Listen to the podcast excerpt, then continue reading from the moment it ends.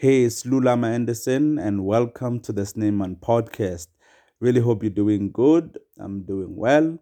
Really hope you're going to enjoy today's episode. Uh, but before we continue, I just wanted to tell you if you want to follow me on socials, you can follow me on Twitter. Uh, Facebook is the same, Instagram. So, on all social media platforms, especially Twitter, because on Twitter, I've been like really active like I tweet like 15 tweets a day or something like that. It's really nice. I never thought I would enjoy like Twitter this much. I, you know, I never really thought it was my thing. So, but I knew that all throughout the years when I was not tweeting that much, it was because I didn't really have something to talk about, you know? Because I've discovered that if you're going to be on Twitter, even on Instagram, you need to actually be pushing a brand or, or label or actually a hustle or something you can't just be going on social media just to socialize. You actually have to be looking for information or something. Yeah for i think for high school kids and you know young kids it's fine if they can go on social media and waste their time in fact, it's not even advisable for them, for anyone, as a matter of fact.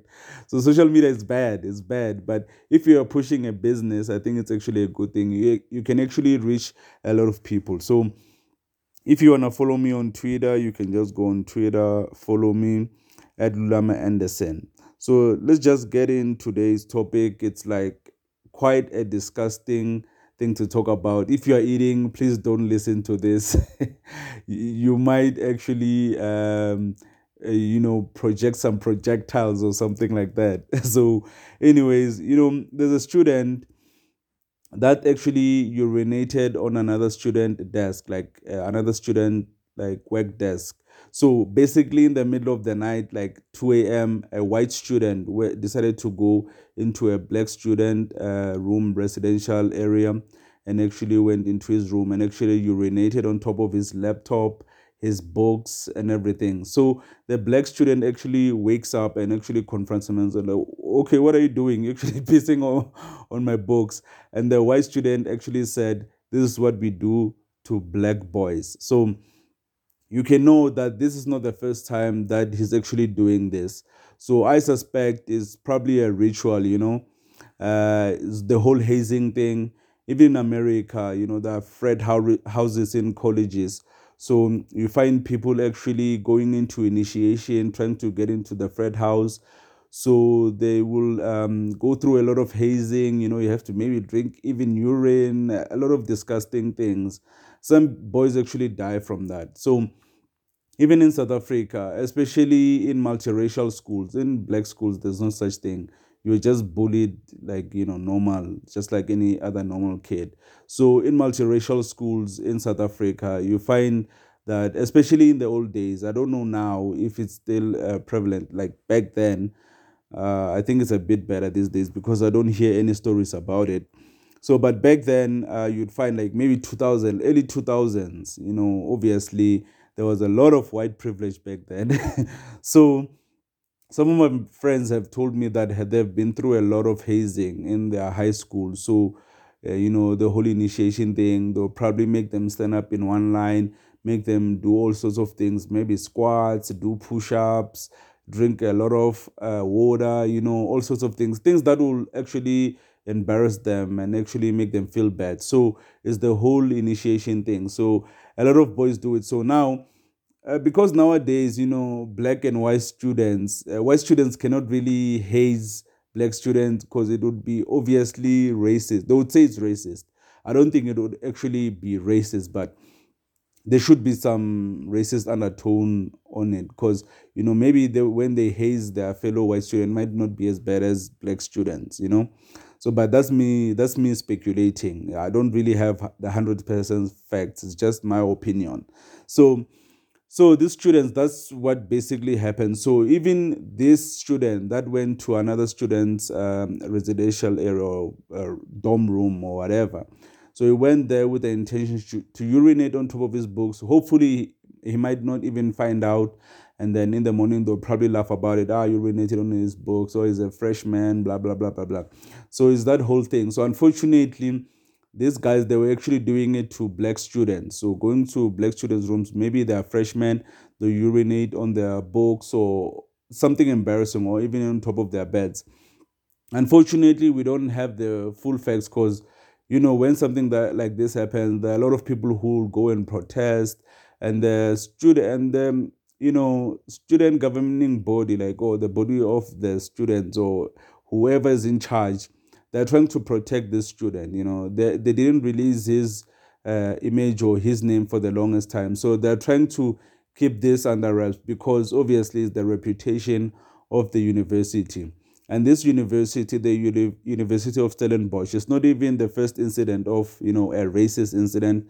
There was uh, an incident in 2008 there were some maids maids you know the maid of the school you know the caretakers uh, some of the students made the caretakers drink urine. It was female maids. So, okay, it's a maid.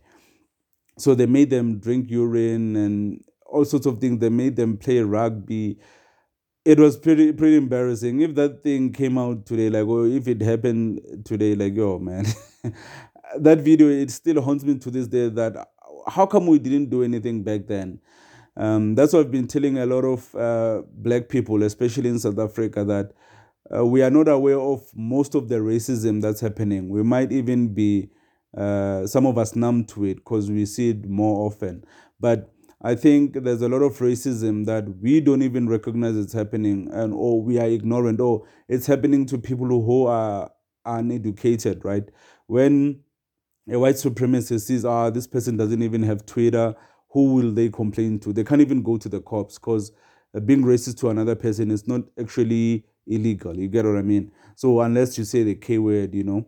So imagine the kind of racism that other people are experiencing out there, especially because South Africa, we are not known um, of about like you know we don't even whip out our phones when we experience a racist incident, especially because we're of the culture that when you are living in the township, you can't just take out your phone and record something bad that's happening. Someone will snatch your phone or they'll break your phone and said, What what the hell are you doing? This is the hood, man. so we don't have that kind of culture. So imagine the kind of racist incidents that are happening out there. And the unfortunate thing is that this kind of racism, that's why I've been saying that racism will never end as long as uh, kids are being taught in their homes that black people are inferior or whatever things that they're taught. That's why, in most cases, uh, there's this thing, critical race theory. They say, oh, it's a critical race theory. Why are you teaching our kids about racism? You're making them feel guilty about being white in schools and things like that. It's because they want their kids to feel comfortable about te- uh, about racism. They can teach them as much racism as they want. So they want their skills to be homeschooled, especially a lot of um, Caucasian Americans who are racist or suspected white supremacists. They want their kids to be homeschooled because now they can be able to brainwash their kids and tell them that, okay, uh, CRT, uh, you know, black people ain't shit, uh, black people are this and that. They can actually tell them every lie they can be able to. But if the kids are taught in school that, okay, racism is bad, this and that, kids will, will actually stop, you know, because they are really taught this racism. So, unfortunately, a lot of uh, white parents nowadays are from the apartheid era. They grew up during apartheid. Even Elon Musk, he grew up during apartheid. So, he still has that mentality. Or let me rather not even accuse him. Let me rather accuse the white supremacists that I know, you know. So the white supremacists that do exist, they still think that black people are inferior because their parents, who are the grandparents of these kids that are uh, in varsity, are in high school nowadays, they, th- they taught them this racism that, okay, black people are inferior, black people, you don't have to be scared of them. Even if you do a crime or do anything offensive or harm them, there's nothing that will happen to you. We'll make sure that we protect you. So, unfortunately, we are in that situation. And the worst thing is that the news media is not even reporting on this that much and they're trying to cover it up as much as possible. They're not even saying straight up that the student was a white student and the other student was black because you know they don't want to incite the violence or actually um, fan the flames and making the situation much worse. But they actually need to explain what really happened and the school hasn't released any statements. I've been it's been 24 hours. The only statement that they release is that they're going to deal with the pupil and they're going to release another statement by Friday. I mean, why isn't this student expelled? Because right now they said he was suspended.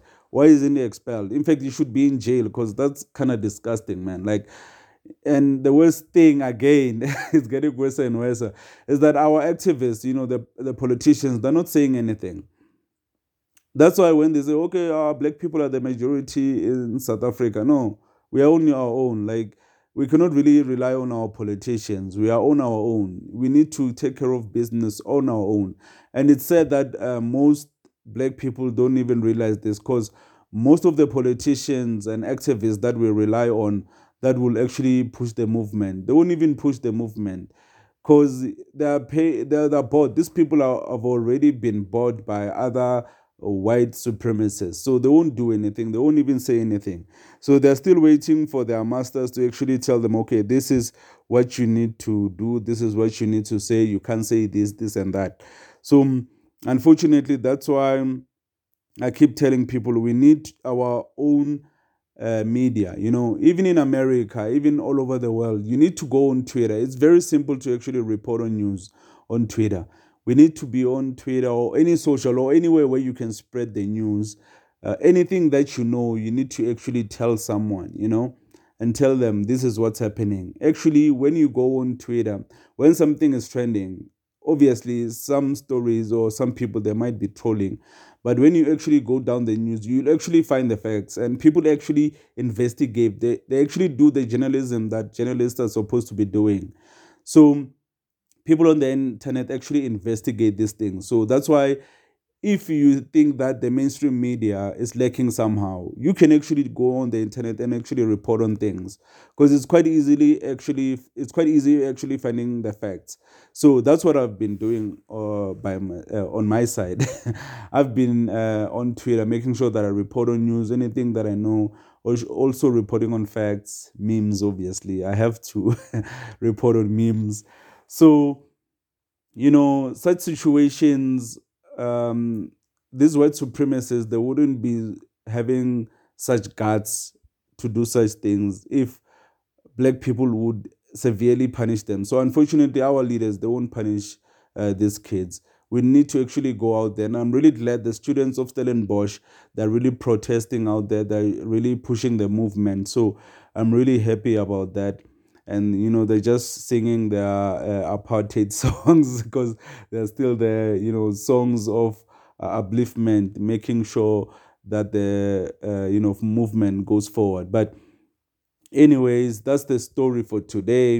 Uh, i'm gonna give you updates as it happens but i think they're go- just going to give the boy a, a slap on the wrist. They're not going to give him any heavy punishment because we all know if it was a black boy, you know, it would have been bad.